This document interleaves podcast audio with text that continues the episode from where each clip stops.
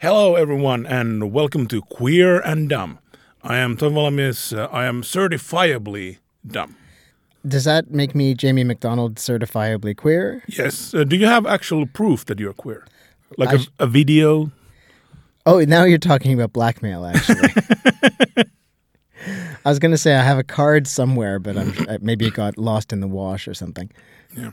So there's no uh, legal definition that someone is like a gay or a lesbian, or is there paperwork ever? Okay, I can think of one place where yes, and that is in these these situations where you have somebody who is, for instance, a refugee, Okay. and they if they are a refugee because they would be persecuted in their home country because of their queer status, they've had to often try to prove that they are gay. That sounds like a task. Yeah, well, I do remember that there was, I mean, the RCMP, the Royal Canadian Mounted Police, at one point had a gay test. How? What is a gay test for the Uh, mounted? It involved, um, I guess, electrodes of some kind, some kind of medical device actually attached to your genitals, and they showed you porn. Holy shit!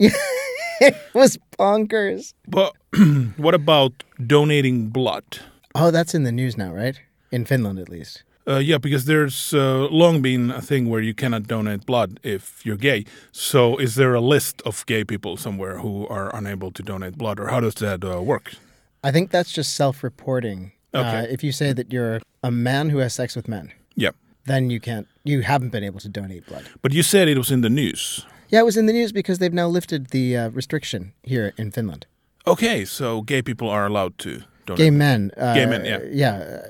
Other queer people have been allowed to. I still can't remember if I'm actually allowed to because I thought that because I dose with testosterone, that that would be some kind of a problem.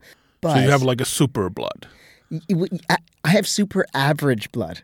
like Kryptonian level. No, no, No, they no. literally keep my numbers smack dab in the middle of the uh, so-called like natural male range. Yep. So, like, you cannot drink my blood and then go do powerlifting. That's not that's not how that works. So your uh, superpower is being extremely average. Yeah, yeah, I hope so. Okay. That's what you're going for. I do know a guy who's trans and who donates blood, but on the other hand, he's straight. So I think the restriction for me is still that having sex with men. So you're trans and you're gay. Yeah, Okay. Uh, What other things are you? Canadian. Canadian. Hey, uh, let's start the episode with Pink News. Uh, Pink News is a news aggregate site uh, with the LGBTQIA plus news, and the first news is Cork's favorite uh, LGBTQ plus bar removes pride flags and cancels drag performances because of students. Yeah, This is the week around the world where students uh, who just started uh, university uh, get drunk, and bars have uh, specific deals with them.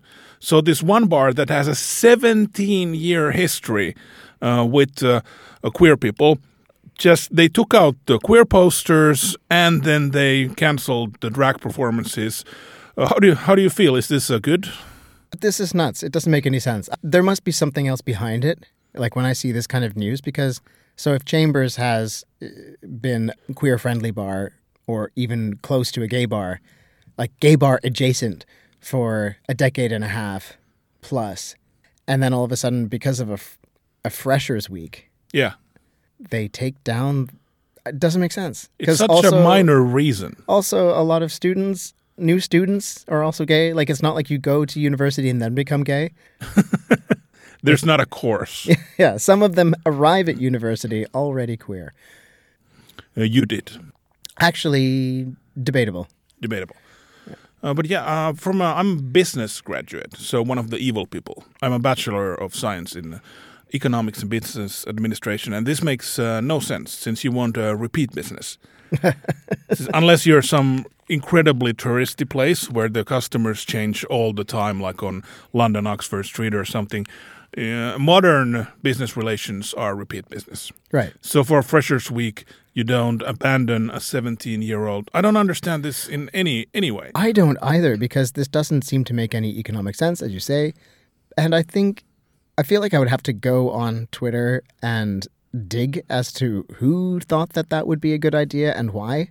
When Pink News picks it up, then you're going to get an awful lot of like feedback from the international queer community who have never been to Cork and are never going to go to Cork, but anyway are mad about there being one gay bar less, which they don't even say it's one gay bar less. Like maybe they just actually did a renovation. maybe they just were cleaning up some stuff. Maybe the pride flags were dusty. I don't know. But Is it wrong to be mad about this if you're not in Cork and you're never going to go? I think uh, as a queer person, I'm kind of entitled to be mad anytime I want. Yeah. So it just doesn't it doesn't seem nice to me. The bar, what the bar did. Yeah, what the bar did. Yeah. Yeah, it's not great. I- I'm not going to go to Cork. As a queer, you want to know what's happening everywhere because it's sort of a you know you're canary in a coal mine. Canary in the coal mine means that uh, it's a sign of something bigger coming. Yeah. So if this bar after 17 years of cooperation, just abandons yeah. Uh, the gays, it means that uh, others might do so as well. Right. And if you see like two or three doing that, then you go, okay, hang on, what the heck is happening? What could it be? Uh, is there is there a new? Do you know anything about Ireland? Is there like a rising anti-LGBT? Actually, as far as I know, Ireland is fairly friendly. But they're Catholic. Are the Catholics not the biggest fans of the LGBT? I think the straight Catholics can be a little troublesome.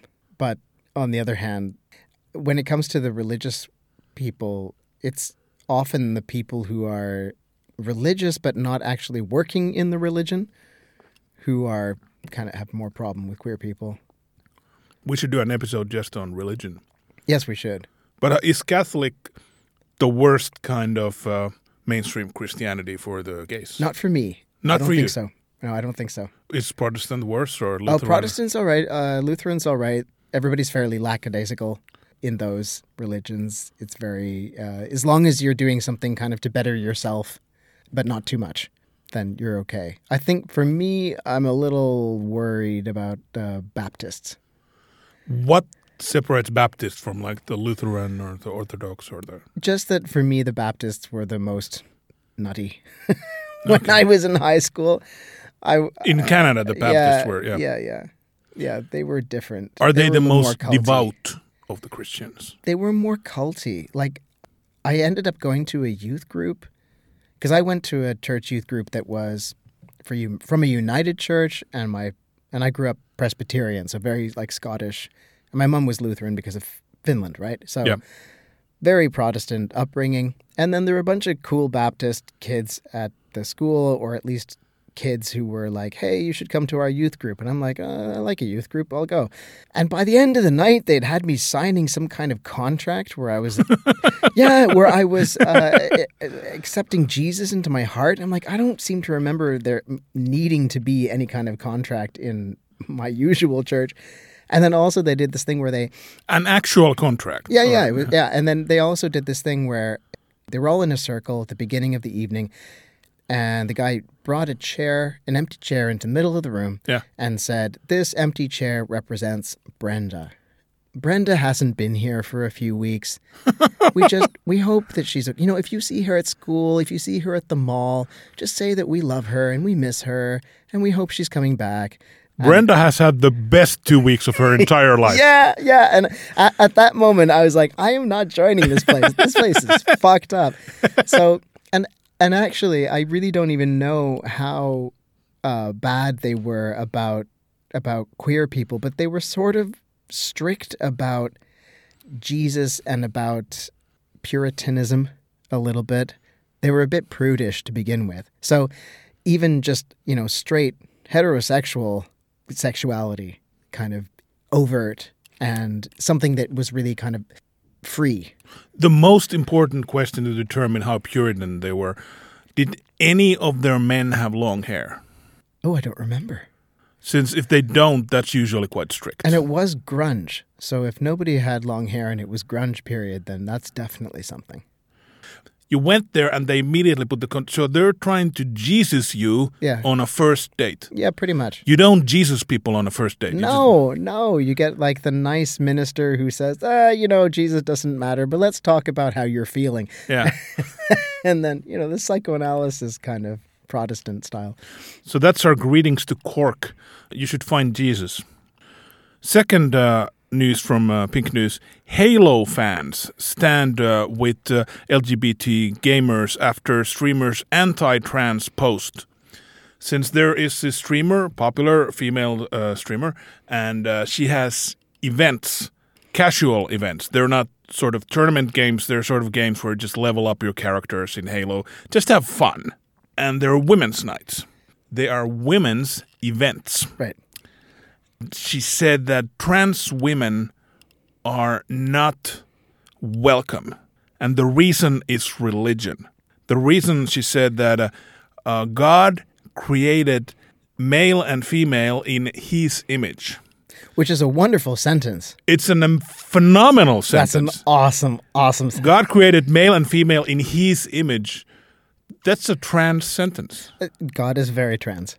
God is considerably trans. God is extremely trans Official opinion of queer and dumb. God is extremely trans. and also non binary. non-binary as well. How do you feel about this? I don't know esports that well, I gotta say. I'm occasionally on Twitch and I watch some things on Twitch, but most of it is way too annoying for me to watch it at any considerable length of time.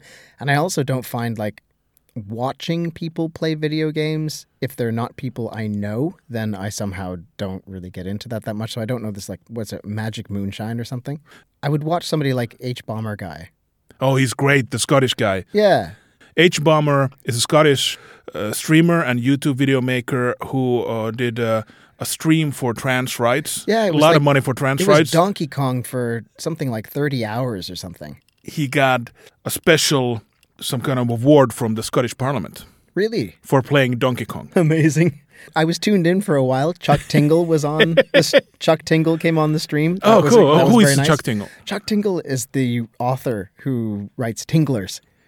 Titles can be anything, and they're always responses to whatever's happening politically, and they're always very porny titles, and they're also very silly. And Chuck is very neurodivergent. I think he's autistic, and he's On the spectrum. yeah, or he would say autistic, I believe. But he can crank out these pulp fiction novels that have titles like "Pounded in the Butt by European Inflation." That's uh, sexonomics. Yeah, absolutely. but he came on the stream and his voice was a little bit masked and everything, of course, because I think he's he's anonymous. And then the other person who was on, I think, no, no, I'm I'm going to be high. I th- I, I want to say that Anita Sarkeesian was going to be on that as well. AOC. AOC, that's what I mean. AOC came on at a point where uh, H Bomber was trying to find some secret room in the Donkey Kong. Yeah. And he just couldn't. He'd been 10 minutes going around the same level. And the first thing that uh, H Bomber uh, asked AOC was, Do you know where the secret room is? Yeah. And AOC was just like, Sorry, it's not in my wheelhouse. I just, I just do like politics. If she had answered that correctly, her bid for president would be in the bag immediately because that would have turned so many people. Donkey Kong vote. Yeah. So anyway, talking about the streamers, Should we out this person, this uh, uh, female uh, Christian streamer? Uh, It's in Pink News. Anyone can uh, find it. The uh, name she uses is Magic Moonshot. that's a very happy little streamer name. It is the streamers. They have their happy, happy little things.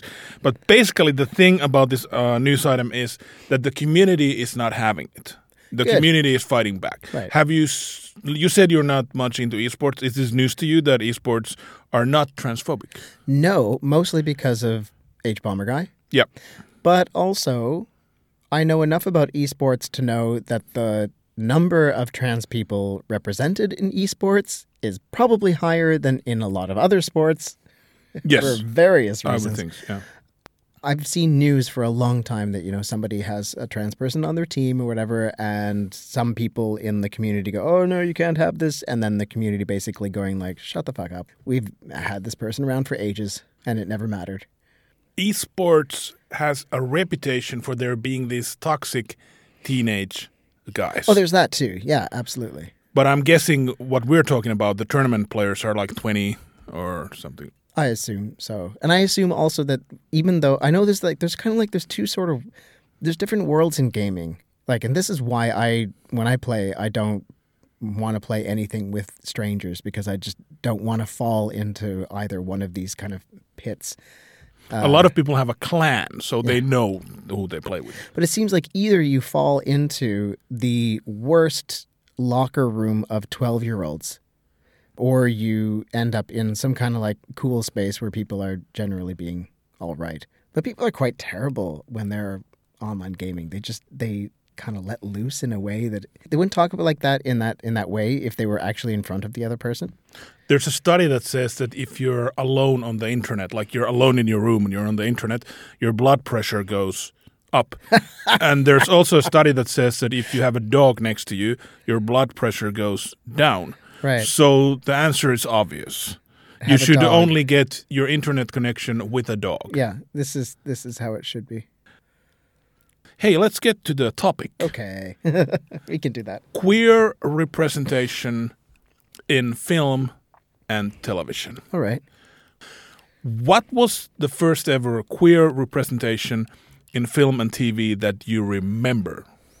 Was it a children's show or Okay, I remember from my young days, I remember Tootsie, the movie to the movie Tootsie with Dustin Hoffman. Yes. I loved that film. like it would show up on television. I'd be like, "Ah, this is a great film." My parents are like, "Why are you watching that?" I'm like, "This is awesome." Ah, Klinger. What's Klinger? Klinger from MASH. The character Klinger from MASH. The MASH, the most The- popular TV series in its time. Channel 43 out of Cleveland used to play Transformers and I think like Inspector Gadget. And then right after that, they played MASH because it was cool enough to kind of hook me in in the first couple of minutes as like a seven or eight year old. I watched MASH all like religiously.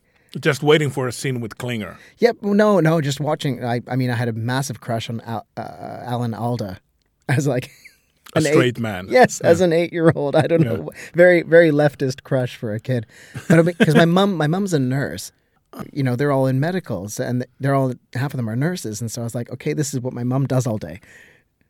Were it wasn't like, quite the same, but were you like, uh, I want to go to the Korean War? pretty much, yeah. I was like, that's what I want to do when I'm older. That's the message any kid should get. I, I want to go to a war. That show was based and really uh, political. They were pretty good with their messaging. I think, like I I know that I picked up actually quite a lot of it, even as a kid. Could you open that a bit? Since the image I have is that the old shows, old shows, old movies are mostly terrible when it comes to their messaging. There are a few differences. How can MASH be based if it was popular in an era that was quite conservative? we shouldn't also see some of these eras as being necessarily more conservative than today. Although, okay, the 70s and 80s. Klinger is a, a cross-dresser who is working in the field hospital in the Korean War, and he's from Toledo. He is cross-dressing solely for the reason that he wants to get discharged from the army, and he thinks that if he cross-dresses enough, he will be seen as not of sound mind and he will be sent home away from the war. You know, that's not a great LGBT representation. It's it's not it's meant to be something that plays on the mental illness. There's it. a lot of things on in play there. Yeah. And then you have characters like Hot Lips Houlihan, and she's seen as, you know, the hot one there. And of course, the, the sexist jokes and, and all of that. But there was an awful lot of material that was about the way that government handles war, the way that people who are in charge of the war aren't actually seeing what's going on on the ground. Because it's a hospital, they never want to get patients. And they're also going to treat people who are on either side of the war. If they happen to get a patient who's not an American, they've got the Hippocratic Oath, they're going to treat them. The whole thing was very anti-war and it was it was like an ideal sort of situation to criticize the war machinery. But in terms of sexism and queer representation or jokes about queer people, I'm pretty sure it wasn't that much better. when it comes to the army, hospitals are a bit different. Like for example, army has a strict hierarchy with the ranks, Yeah. except when it comes to medicine. A lowly combat medic can tell a lieutenant to just fuck off. I think that's how it probably should be. Yes. So I can see they're showing the Korean War from a point of view that's not that pro-military. Yeah, no, it's not pro. It's not necessarily pro-military, and it's very snarky. No. Yeah, it's very good. Did you never watch it? I might have seen one episode or something. Korean War was not that interesting to the Finns. I didn't actually learn much about the Korean War at all from that show. Okay. I mostly learned about interpersonal relationships when people are in a situation that they hate. We watched quite a bit of the Vietnam War movies. Those are for some reason on our TV. I don't know why we care about Vietnam more than Korean War. We're silly with our uh, preferences of different American stuff. But about you said Klinger was trying to get discharged. Yeah, yeah. I was in the military in 99 when I was 19 years old. You never know whether a rumor is true, but we heard that people from the other company, I was in the bazooka company, like a bazooka guy. Oh, really? Yes, yes. so now I watch the Ukrainian uh, videos where the bazooka guys are shooting the tanks. Yeah. And I'm like, go my team. Go oh my no, that's like me watching hockey. I'm always I'm always rooting for the goalies, like both Because you were a goalie, yeah. yeah, basically. So I'm I just- get that. I'm just like, go bazooka guy, Yeah, go. yeah. Anyway, we heard that the the Pioneer company, the Pioneers, they like blow up bridges and stuff like that. So the two guys got discharged for uh, having sex with each other in the toilet, uh, the bathroom, and quite a few of us was thinking whether this could be faked. Like, uh, who would you do this? Since we all hated being in the military, Right. and but you got to do it. All you got to do is fuck a guy. That's. I bet a lot of people had a real. They stayed up many many hours wondering, could I? I was thinking, yeah. Well, what do I need to do? Who do I need to get to see this? Does there have to be a lieutenant or something? So, regardless, I can see where Klinger is coming from. Was there anything in a kids show that you saw a character might have had some shades of trans or other queer or? It was really popular to have the girl tomboy trope. I mean, you get that in Pippi Longstocking, which I thought Pippi Longstocking was amazing because she was so strong. She's lifting cars and stuff, and I'm like, that's that's basically me. Is that to have a tomboy? Is that like queer coded?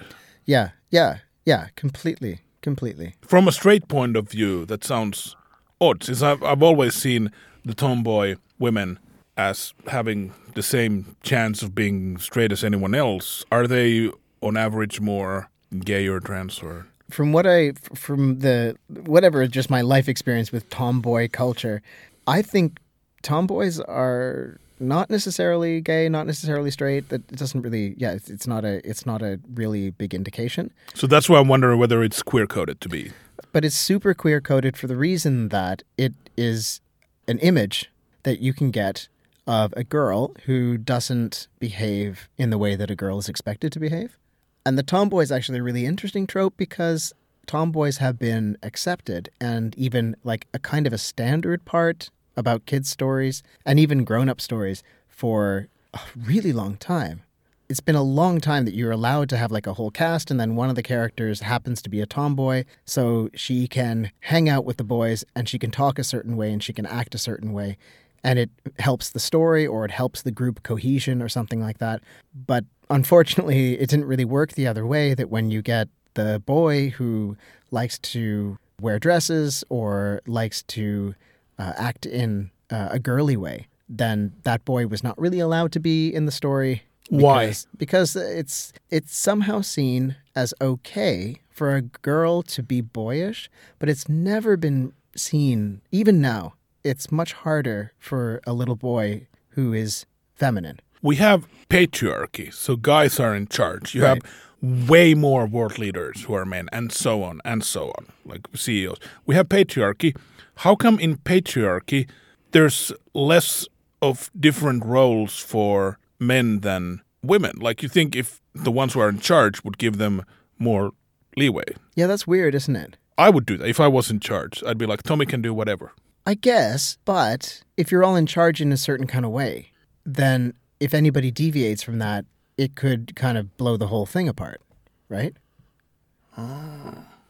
So you need cohesion I'm wondering why do you need cohesion among the young men, but you don't need a similar cohesion among the young women? It's a good question. I'm not sure if the tomboy is just kind of one little blip in that because there is massive pressure to conform to a certain thing as a young girl. Absolutely. But the tomboy is like the escape button. You can either conform to uh, the standards of girl, which are, you know, very Barbie basically, or there's this other box you can take over here instead. And if you just go full into that one, you're fine. Ellen Ripley, Yeah. she's a tomboy.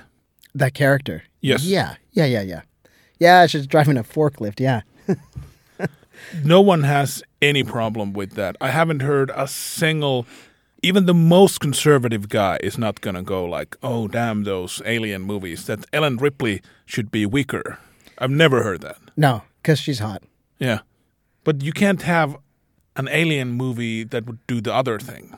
No. Oh, I mean, if you think about somebody, somebody who kind of did that, who was mostly straight, would be somebody like David Bowie, Yeah. right? So in the glam rock, you've got this unusually feminine coded man who is anyway hot and desirable, and also people who are men and women who like they want to be like him.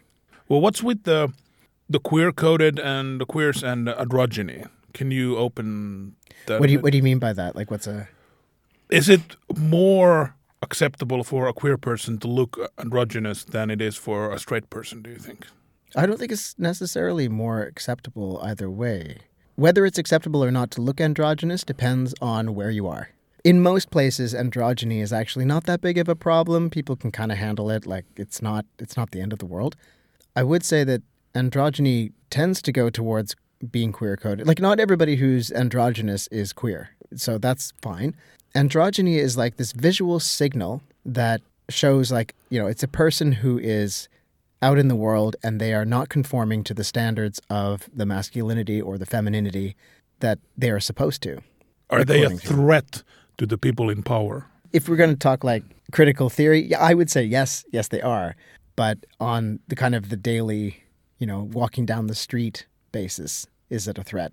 It's not really. Okay, let's go back to your uh, youth. What uh, movies and film come up that Yeah, have an, had an up? effect?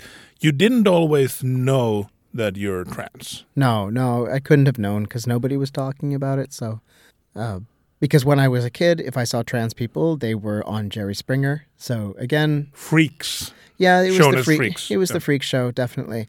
Although, to be fair, uh, a lot of those women were very fierce and very like adamant about their own self worth, and they were doing their best to go out and just be visible. And a lot of them were doing some really heavy lifting there.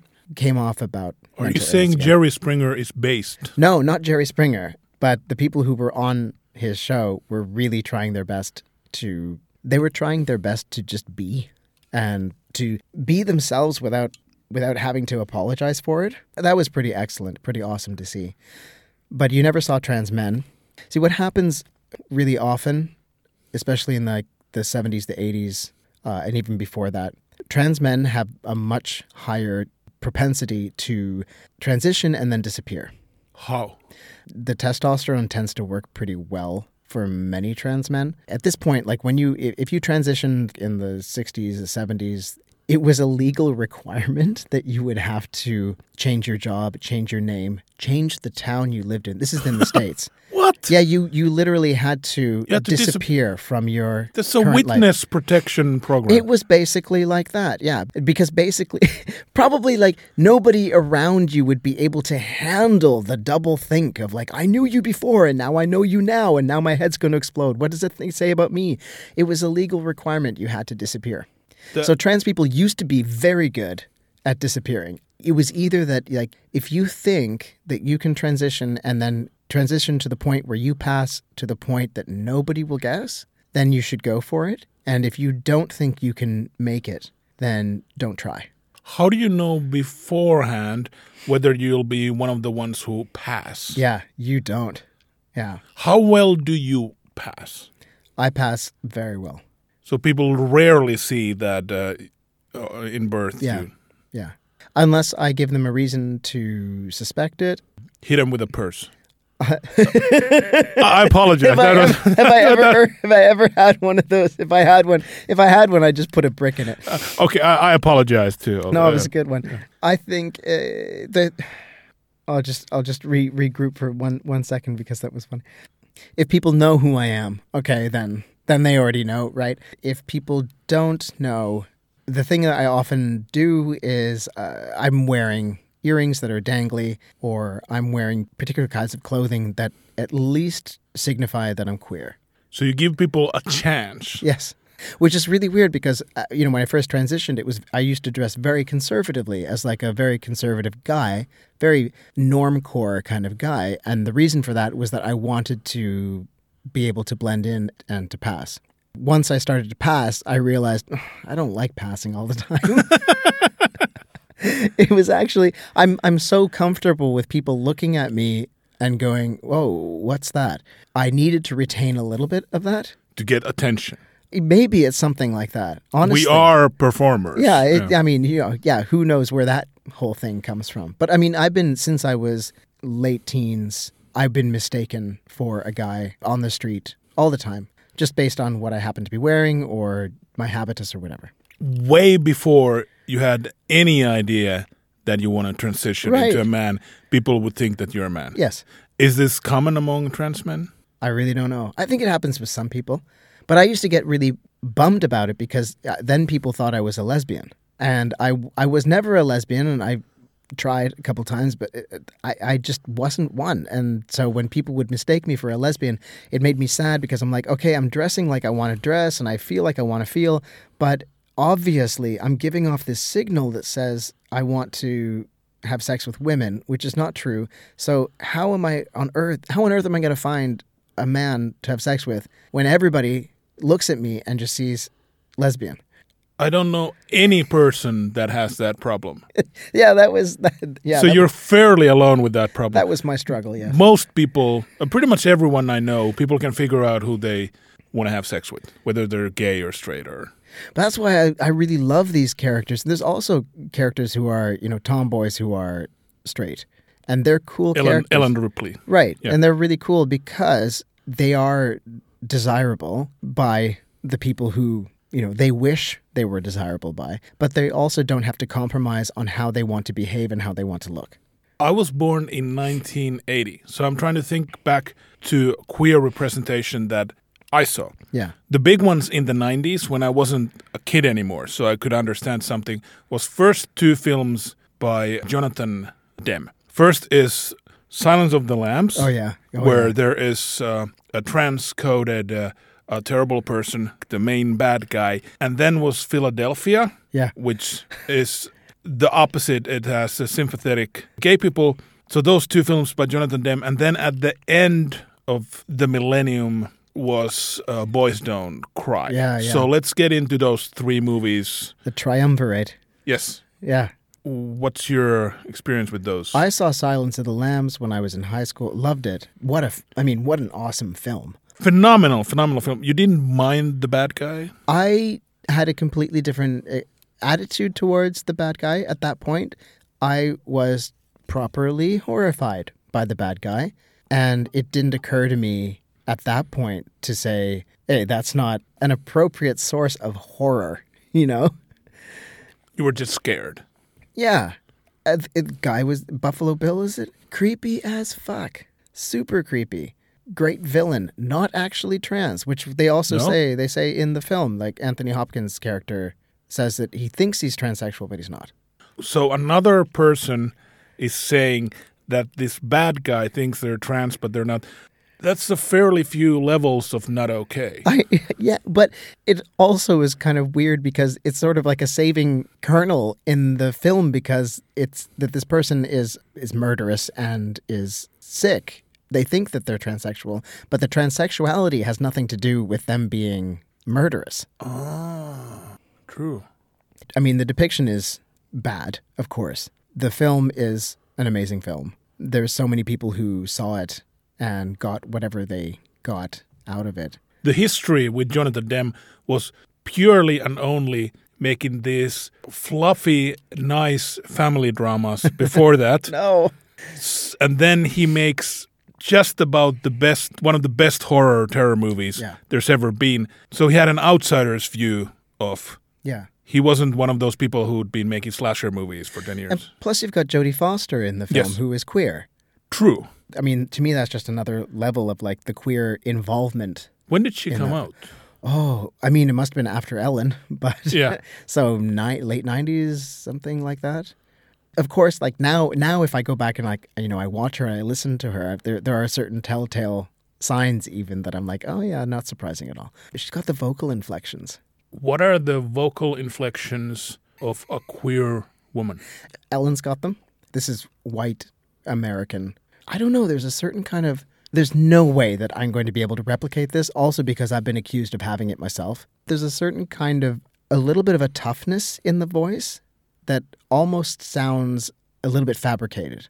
I, I don't know how better to explain it to you, but there's a different way of using the voice that is a little bit of a maybe it's a bit of a rejection of the overly girly way to use it. I was thinking if it's assertiveness, but I know a lot of straight women who are really assertive. No, there's something literally in the sounds that are made. It's almost like a tiny, tiny accent. There's the same thing with with gay guys as well, and apparently The gay one I would It, and it's understand, really, it's but, really a no. thing. Even uh, I saw a documentary on it that was super interesting. They were questioning like, is this a learned behavior or is this somehow innate? And it, there is genuinely a correlation between homosexuality and having this particular vocal style. Also, that there are people who are trying to train it out of themselves, etc., for whatever reason. But it seems to be something that you develop, and then there it is. some gay men have campiness Yeah. in their behavior. Is that nature or nurture? That's the big question. Also, with trans people, is that did we start out this way or did we kind of get made this way? So Jonathan Demme, maker of sweet family movies, makes this horrible, horrible movie, and then people tell him that the transcoded person being the bad guy is not nice. No, it's not on. since minorities are shown as being the people who make the crime, especially in that time, Yeah. in that era, when statistically that is not true. They do not make more crimes than people who are not minorities, but they are more often the target of a crime. Yeah. So the media was painting it backwards. Oh, that never happens. Never- so Jonathan Demme was told that, and he was like, "Okay, I'll get on it." And he made Philadelphia, which is a sympathetic portrayal of uh, a gay man with AIDS in a time where you didn't have that. yeah. It's Tom Hanks dating Antonio Banderas. That's hot. Yes. I think I'm straight, and I think that's hot. I don't know if it's hot. It's it was it was very exciting to me as a teenager. I that was a film that I went to see on my own, which I never did. Like but I was mm, I don't know 16, 17, went to the cinema to see it on my own. Didn't tell anybody I was going to go see it because I don't know, I was like worried that people might think I was gay. I don't know. It was a gay movie, so How how big a part of your childhood and teenage years was being worried about people thinking you're gay? Was that a conscious thought? it, it was a conscious thought whenever other people brought it up. It never really Like in junior high or high school or Yeah, if somebody wanted to like make fun of me on that basis, then I would say, okay, I have to do something so that people won't make fun of me because of that. If somebody who I liked didn't like me because they thought I was gay, then I would want to do something about that. Or if somebody would just make an offhand comment, then I would notice it, maybe not want to change anything about it. You know, like somebody would say, "Oh, you'd look more girly if you would do this," or "Why don't you wear a dress?" or something, and I would go like, "That's noted." duly noted. Thank you for your input. I will not be making any changes. Thanks for participating in our survey. Yeah. So, seeing Philadelphia by yourself in the cinema and watching Philadelphia nowadays, how did you feel? How do you feel? Did you see it in the, in the cinemas? No. I saw it when it was on TV when I was like 16, I guess. Yeah. Great movie. We didn't have the AIDS panic here in Finland in the 80s and 90s nowhere near as big as it was in the States. Right. So it was hard to understand what is such a big deal about a person being uh, deathly ill. Why are why is everyone treating them like a leper who's gonna spread it? Right. Like you're not gonna fuck him. So what? what are, why are you scared? Right, why were like, the middle- Americans? mid mid eighties at least? People weren't sure how it was communicated. I remember reading a story of a couple of men with HIV who were going to be interviewed for like national radio or whatever, and the sound people only agreed to do it if the guys had to mic up themselves. They had to do it in a separate room, and then they had to like take off the mic themselves, and then after th- they burned the microphones. Good lord. Yeah. And there was the clause of no sex. Yeah, yeah, that that too as well. So did did it actually have an effect on what you thought about people about AIDS or HIV? Yes, I'd seen them before as tragic victims, but now I also saw them as uh, humans. Yeah. So that's what the movie does. That's what You- the whole point of that movie is. Yeah, definitely. So they're not just tragic victims where I uh, weep for them, but also I get to see them with their family, where they're just making jokes Yeah. with their cousins, and everyone's completely relaxed. Yeah. So this person's an actual human. Yeah, but at the same time, like back then, half of the, my engagement with HIV would have been just telling AIDS jokes or repeating the AIDS jokes that were, you know, going around school. And then somebody maybe saying that those jokes jokes aren't appropriate or maybe some of them are bad. But just like hearing them, like every single day there were, you know, AIDS jokes in the classroom. So you were an edge lord. I don't remember how edge lordy I was. I know I was among edge lords. there were edge lords in the room, and I'm pretty sure that I didn't tell any of them that that wasn't okay. I probably wanted to be like the edge lords. What did you feel watching Philadelphia? Probably about the same as you that I I hadn't had any direct contact with anybody with HIV at that point, and not very much direct contact with anybody that I knew of who was gay, aside from like a whole bunch of my friends who were basically about to come out. But I definitely saw the film as can I watch gay media? Can I watch a story like this? Is it okay to be interested in gay people? I also knew it was going to be this very sentiment. It is a bit sentimental. It's, Yes. and and this is very kind of emotional ride through one gay man's story with AIDS. And I wanted to see it for that, but I also wanted to see it because I wanted to watch some gay film. And this is really ironic to see that like it's it's fucking Tom Hanks. That's not he's not a gay icon and he's never going to be. I don't know how he got cast in that. But he was very popular at the time, wasn't he? But wasn't he good in the role? Well, He was good. did he pass off as gay to you? I mean, obviously, if half of my friends were about to come out, I wasn't very good at spotting gay people. It's interesting that you gave yourself the permission to go and see a gay film, since uh, at that point you were a young uh, woman, yeah. but you had to give permission to yourself to see sentimentality and uh, maybe cry or something. Yeah, something. I don't know exactly. There was so little vocabulary to describe in more specific terms what a kind of gender identity or what a sexuality would be at that point that most of it was just kind of free floating and weird. That's- That's so odd to me that you have to spend time not knowing what is going on.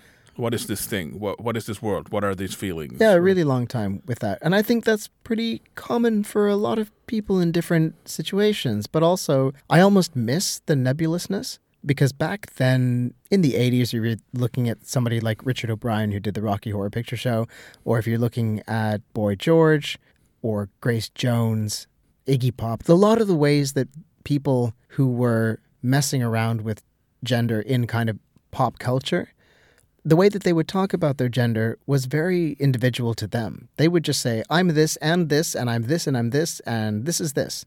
And everybody go like, oh my God, you're so fabulous, New York. And that would be kind of how the discourse went. But you couldn't really go to high school and be like, I am man and I am woman and I am both and neither. I'm also a minor deity. And people would be just, shut the fuck up, you know, and do my homework. Grace Jones was given more leeway due to being famous Yeah, absolutely. and an you could- artist. Yeah, you could be a famous artist and be androgynous and be very desired. And then if you were if you kind of put on those airs, even though you might be, as a kid, just trying to figure out where, what way of thinking about yourself makes sense. Moving on from the famous gay icon Tom Hanks, Right. the next movie in the triumvirate, Yeah. How did that? Boys Don't Cry. Yeah. That's a very interesting film to react to now. I think I actually started watching the first 10, 15 minutes of it recently again, and it's a very different watch. It's really different. At the time, I was like 22, 23 years old. I'd never seen even so much as an image of a transgender man in the first place. So I saw Boys Don't Cry. I watched it 20 times and I would fast forward all the shitty bits. The violence Yes. that is encountered by the main Yeah, person. which means you have to, you actually have to fast forward quite a lot of it because it is the story of Brandon Teena and it's what happened to him. And I cannot believe the uh, the insane amount of guts that that guy had to be living stealth where he was living at the time. But just tells you like he didn't really have a choice. He wanted to live the way he wanted to live, and that's that.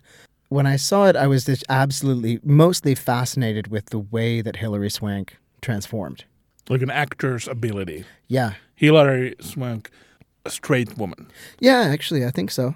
But was really incredible, like when when she was on screen and she was playing Brandon Teena. uh, You've seen the film, right? Yes. Do you look at the character on the screen? Do you see a man or a woman?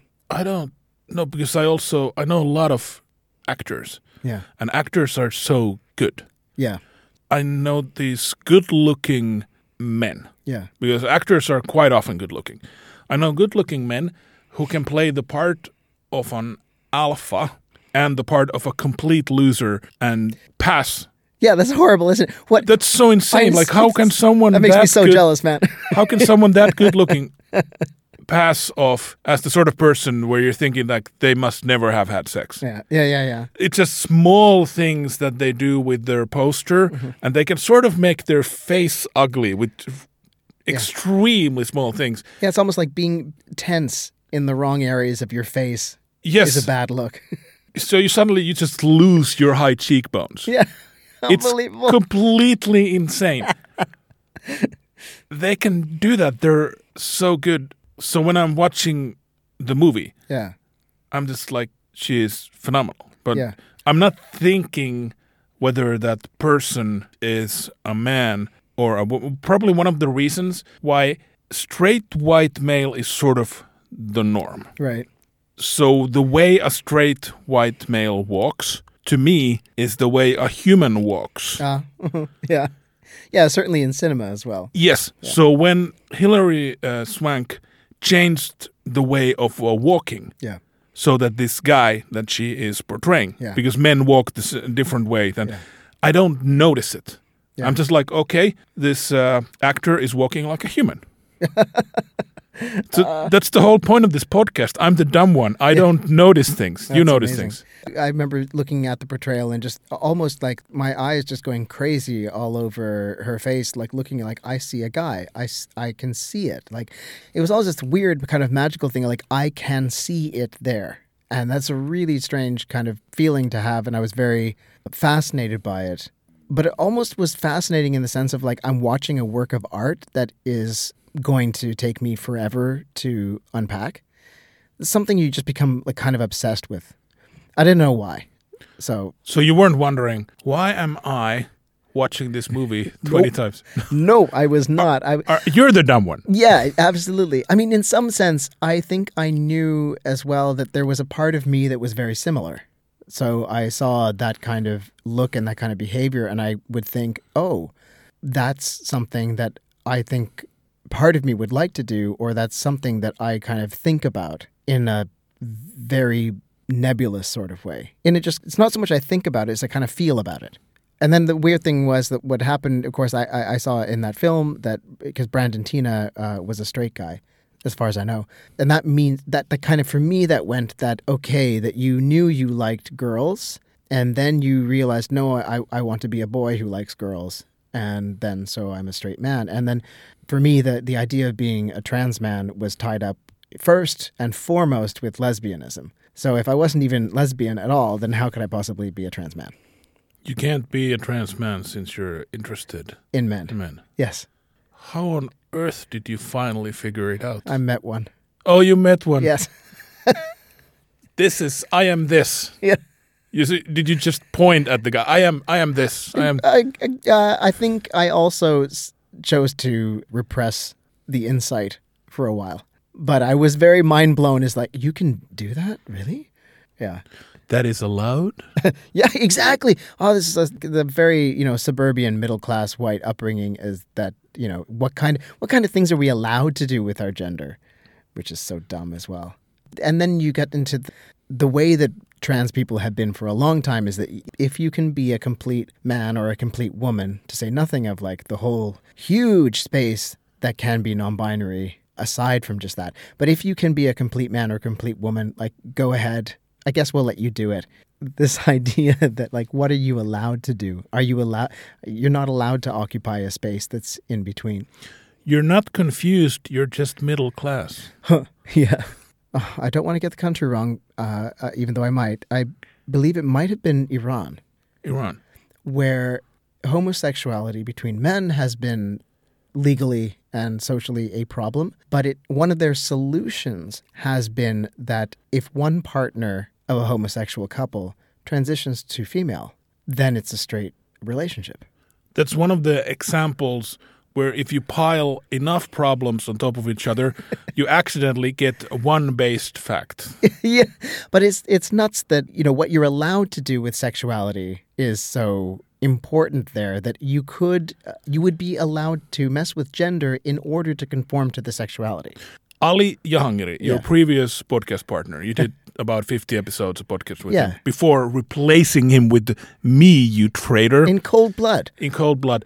Ali Jahangiri from Iran told me this. So if it's wrong, I blame Ali. He said that uh, it's not gay to pitch, but it's gay to receive. Yeah, yeah. Is this elsewhere as well? Hang on, hang on. Did Ali say this in, in his own personal sort of philosophy or as one that he He said that this is how it is seen Yeah. in Iran. Yeah, we could maybe unpack that cuz like so yeah. if he if you're the one delivering, yeah, yeah. but then if you're the one receiving, then you're gay. But that has been a distinction made for men who have sex with men since the ancient Greeks. And also, it's part of the culture in the Anglosphere, in Britain, and in. There was the word, um, uh, there's pervert and invert, were two of the, u- the words used to describe homosexual men or men who have sex Never heard men. this. An invert would have been a man who has inherently feminine traits, and this would have been the person who's the bottom. It was seen that the invert was somebody who was kind of incurably homosexual. They can't help themselves. They can't help themselves. The pervert, on the other hand, who is the top, is somebody who is an opportunist. if a guy can get it somewhere, Yes. he'll just can't get it. Yeah. I think it's odd. It's crazy to me to imagine because I think of like two men in a relationship potentially as two men who are in love. Yes. And maybe they have various zones of equality going on in their relationship. But the idea that you could like even define the sexuality as like one of you can't help it and one of you is just ah whatever It's not that different from like 1950s definition of a straight suburban marriage. in what way that the guy is just like, oh, I guess I'll I'll I'll be here as the provider. And Oh, the, yeah. the, the woman is like, I cannot help my girliness. It's sort of a not sure if that is a good comparison, but it just sounds sort of that you would see in a comedy movie. yeah The yeah, sort of roles. yeah That the guy is like uh, looking at elsewhere. Like the guy is the opportunist. right Looking elsewhere. Oh, where can I get more? Se- oh, there's a fancy woman. yeah And then the woman in the relationship is like, but yeah th- there was this idea that if you were a pervert you could potentially be helped okay. out of your out of your perversion But an invert is just like, invert is a lost cause history of psychology and gender studies and everything is a bit of a wild ride. Yeah, and it's funny too how we had quite a lot of information at some point, and then you know a, a bunch of literal Nazis burned all those books. The Germans of the 20s did quite a lot of base research on this thing. So, uh, movies. The ending of Ace Ventura and uh, the the movie The Crying Oh, Game yeah, and the vomit. What's with the vomiting? I don't know. Uh, what's up with straight men? I don't think we particularly vomit a lot. But apparently, when a man, when a straight guy discovers that uh, a woman he is interested in is potentially trans, this causes breakfast to go. Of all the things a straight guy would be surprised to see, a penis. I see one every day. Yeah, Why- Why would I be like, what is that? yeah, yeah. How does that work? Is it like a pipe?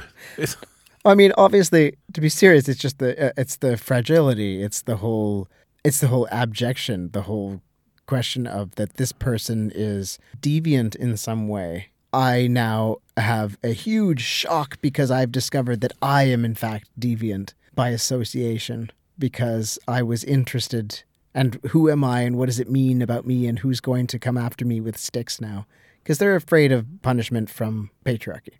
This thing where a trans woman would uh, trick Yeah. a man. I'm guessing it doesn't happen. No, but it not really. Even in the crying game, you Yeah. know, while he's off in the bathroom, she says, "I thought you knew." So she wasn't trying to. No, she wasn't trying. She was like, "I." Th- she was like, she was sure that he knew What is this? because she didn't want that reaction either. Yeah, No, who would want? What is this fear of being tricked? Uh, I'm asking you about the straight men. now. yeah, yeah. I. It's it's a made up panic. I mean, this goes back to Shakespeare.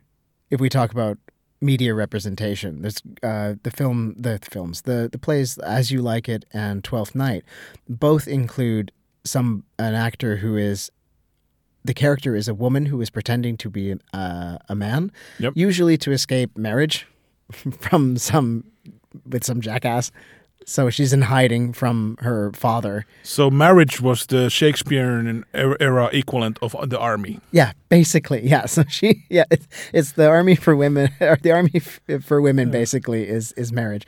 So uh, she'd be running away, and then and then of course she runs into this some guy that she's very much actually in love with herself, and so she th- there are these wonderful like vaguely homoerotic scenes where you have a character who is a woman pretending to be a man, then wooing a man but in in the sense of trying to buddy buddy up to him as well because that's the only way like she can kind of get close to him but she's also trying to and then she realizes that she can't get in his pants because he thinks that she's a guy and all this it's, it's all a mess. Those those were not surprisingly my favorite plays.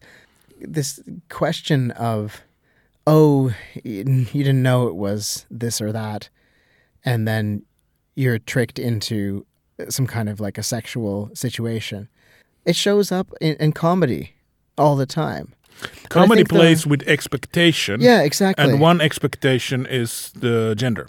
then in that sense that it's funny that if somebody who is usually attracted to women is tricked into declaring love for a man that when this person thinks that that person is a woman the comedy there is in the expectation it's in the foolishness of that character What what is the Marilyn Monroe movie? Some find it. Uh, some like it hot some like it hot. Yeah. yeah That's a big part of the movie. Yeah, yeah, Huge absolutely. Yeah. and it's all and it's all just hijinks about like how foolish how foolish can you make somebody look because they can't they don't realize that somebody is not what they say they are. The last lines of Some Like It Hot is this guy's been trying to hit on a man who's been dressed Yeah. as a woman. Yeah.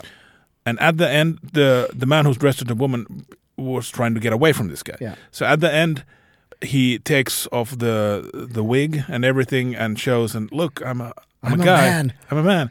And then the, the guy who's been trying to to hit her says, uh, uh, "Nobody's perfect." Yeah. And it's that's the best. That those are the last lines. It's the greatest. So I was trying to figure what is going on here. Like as a kid, I didn't realize. Then as an adult, I'm like, okay, so he's gay, or what? What is that? What is that? I think ending it's just an awesome ending because it's like it, it he's just saying it doesn't matter. So he's uh, game for whatever. Yeah, he's he's DTF. Yeah, he just likes the energy of this person. Yeah, And, yeah, and the charisma, and yeah. It's good. it's not about the gender. Yeah, it's a good. That's a good ending. That's a. It's a musical too called Sugar that uh, we did in my high school. Oh, Yeah, I was in the band. I wasn't on stage. what what does sugar? Uh, has Sugar, the same thing. but Sugar's the name of the character. oh yeah, yeah, yeah, Um, yeah, yeah. That is the kind of the more conventional love interest. Conventional. Okay. Yeah. So, movies. We've been talking about well, characters. Right. We've been talking about like uh, the character that Hilary Swank plays, but about actors. I'm thinking uh, Zachary uh, Quinto. Yeah, He had a phenomenal career. Like first a TV star in Heroes as the main bad guy with a redemption arc and stuff, and then in Star Wars, people were blown away. Star Trek. Then in Star Trek, people were blown away. By far, the most convincing uh, portrayal in the movie was how he did Spock. He's an awesome Spock. Awesome. No one else did their character quite as well. Uh, Sulu was good. I think uh, Sulu was good. I didn't really by Captain Kirk. Yeah. Uh, a bit too different, even Yeah. though the character. So anyway, he's the breakout star Yeah, of the movie. So in 2012, I'd say he came out. Right. And the reason Zachary came out was that he'd read one too many article of a teenager gay person committing suicide. yeah, So he was like, "Look, there are us. You can succeed and everything." Yeah. And the entire Hollywood just patted him on the back. That is so brave. That is Yeah. so good. And his career just died. He got to do one more Star Trek, and now he's doing bit parts on TV. So Yeah. you you can't be a gay actor. Well, what is this? because somehow straight executives and straight producers they think that the audience knows you're gay, they won't believe you as a straight character, and therefore they won't be able to enjoy the performance or something. If I saw Zachary Quinto play your typical straight lead, I wouldn't care. I know you wouldn't care. But Yeah. do, do, do- does my tribe care? Maybe. I, either that or there's the fear that it will, because also this is tied up with a lot of advertising money. You know, they don't take certain kinds of risks. Also, Ellen DeGeneres, her c- career yes. like died. What was it after '97 when she came out? yeah, in her popular show. Yes. Yeah. So she that show was basically axed, and then she grew another show. So somehow she got on the other side of it. This didn't happen Yeah. to Zachary Quinto. Not yet, at least. Not yet, yeah. Yeah. It's been a bit of a while. Who, who else is like? Who else is like? Uh, The Bros movie yeah. cast a lot of people who have earlier on come out and they all had their careers killed. Really? So the Bros movie Yeah.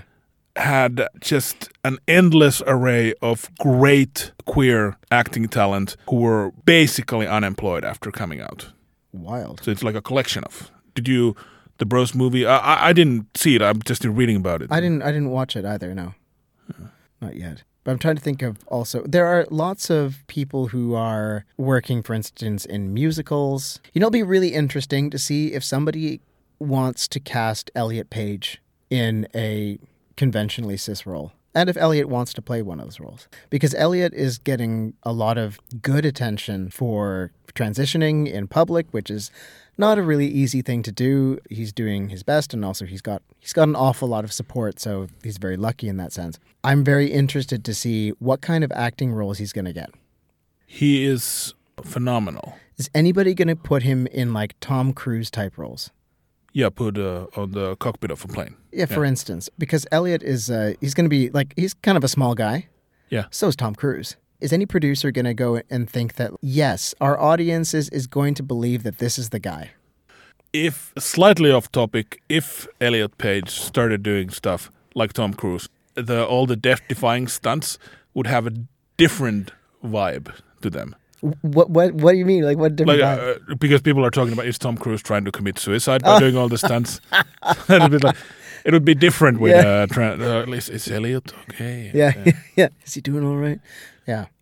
A fairly popular conspiracy theory is that the Church of Scientology, since they extract confessions from their members, that they have something on Tom Cruise, and that's why he's doing all the death. That's stupid. I love it. People are looking at Elliot Page to see where does he go from here. Yeah. I think regular your your regular cis straight guy will look at Tom Cruise in something like Mission Impossible, or look at the Bourne Identity, the- Yes. the, Bourne the, the series. Who's that? That's um, Matt Damon. that's Matt Damon, and they will look at that kind of image of masculinity as something that sort of belongs to them, something that's like a fantasy level, enjoyable in its own way. Then I think that they would they would see Elliot Page in the same role, and they wouldn't connect. They would have difficulty connecting with him. They would be like, "Ah, this guy doesn't. This guy isn't the same kind of guy as me." Whereas, like, they're not the same kind of guy as Matt Damon. They're not. no. Only Matt Damon is Matt Damon.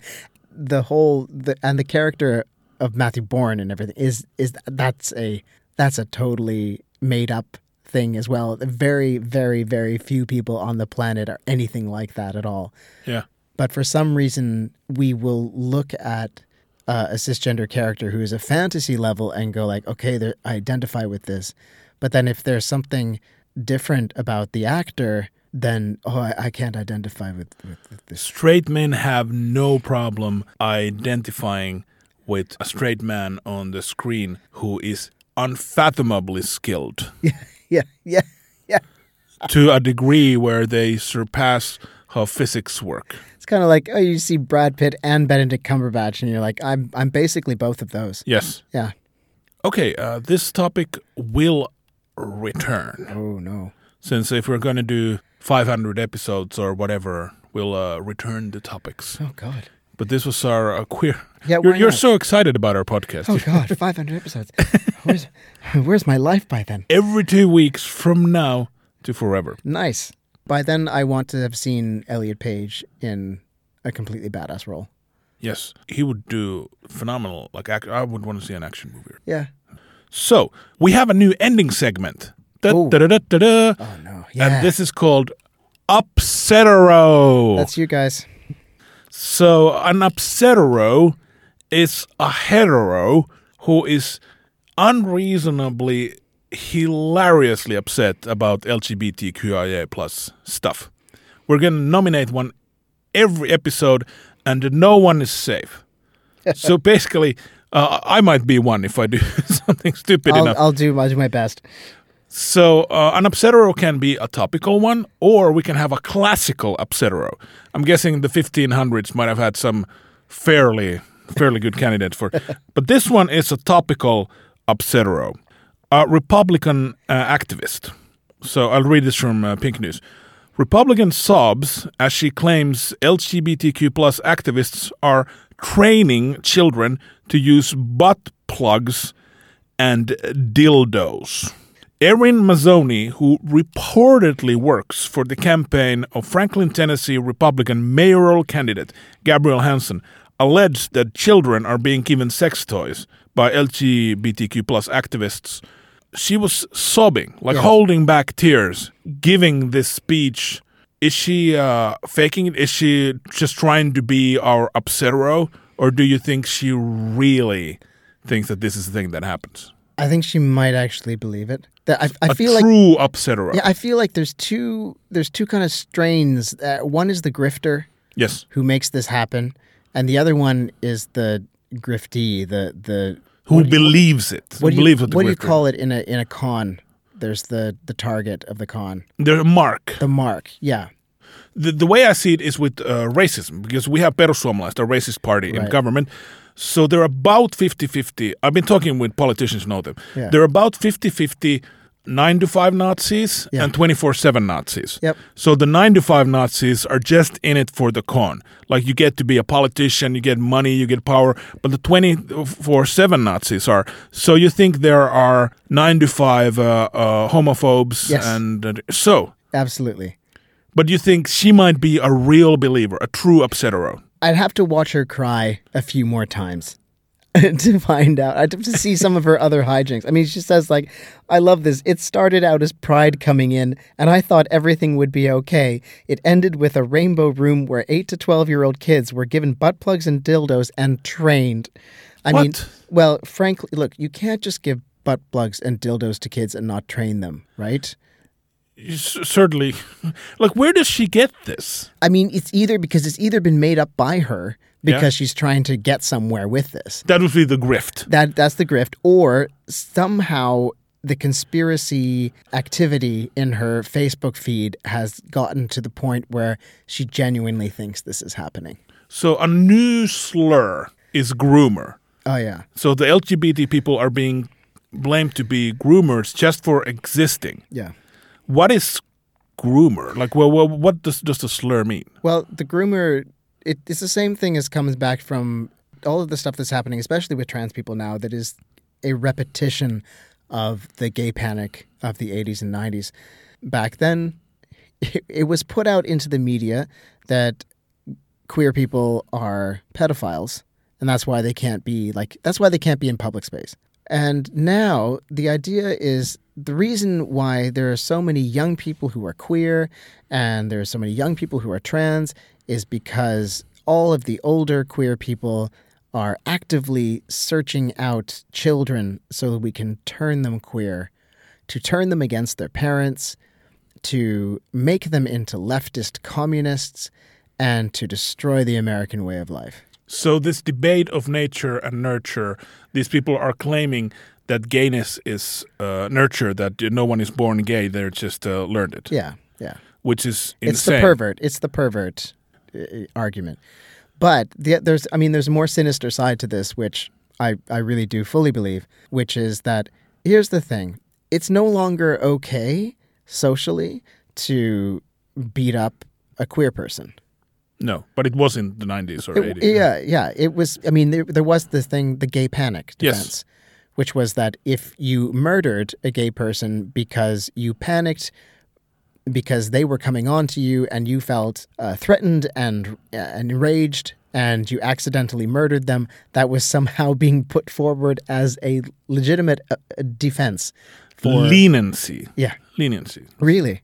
So uh, that would, you would get a lenient sentence. Oh my god. So it's not like that anymore and it's not it's not acceptable to go around beating up queer people and it's also it's very known that this is not an okay thing to do, which is a Yeah. great thing to at least happen.